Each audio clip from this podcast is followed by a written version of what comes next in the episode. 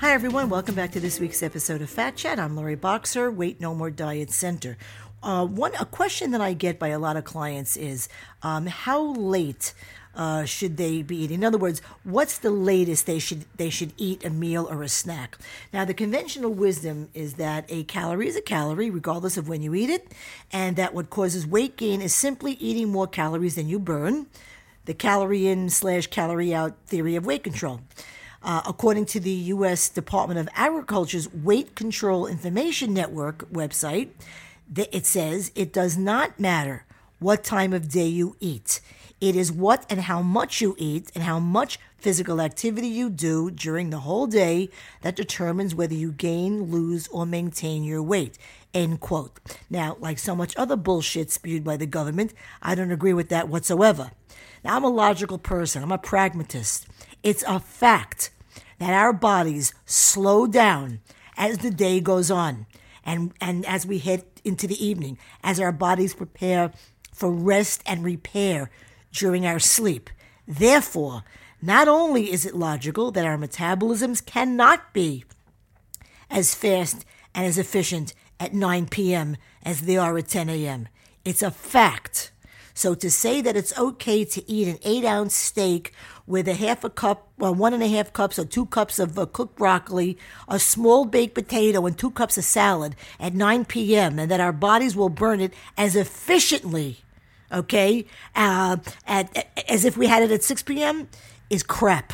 All right. Not to mention, the later we eat that kind of meal, the more we're going to feel it for sure when we try to go to sleep on that kind of stomach the biological slash physiological reasons for not eating so late aside, here's another very plain and simple reason to be cautious about eating at night.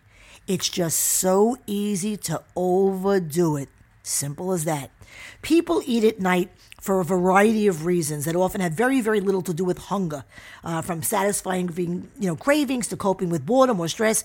And after dinner snacks tend not to be controlled. They often consist of large portions of high calorie foods like chips and cookies and candy, eaten while sitting in front of the television or the computer. In this situation, it's it's too easy to consume the entire bag, the whole carton or container before you realize it. And besides those unnecessary extra calories, eating too close to bedtime can cause indigestion and sleeping problems, and any physician will tell you that. There's nothing wrong with eating a light, healthy snack or dessert after dinner, as long as you plan for it as part of, you know, your daily calories and or the menu that you planned, and you should always choose a portion-controlled snack or dessert. Some good options are obvious, look, packaged 100-calorie snacks, uh, small servings of popcorn, low fat yogurt, or a light ice cream bar, a piece of fruit. Now, my personal recommendation when you're trying to lose weight is to consume about 90% of your calories before 8 p.m. The benefit of eating meals every three to four hours uh, is that it helps to regulate your blood sugar and thus helps to control hunger, and cravings. And that's my fat chat for the week. Please visit loriboxer.com to read blogs, listen to podcasts, get info about programs, services, and fees, answers to frequently asked questions, and follow me on Instagram, Facebook, and LinkedIn. Until next time, I'm Lori Boxer, Weight No More Diet Center, and remember, nothing tastes as good as being slim feels.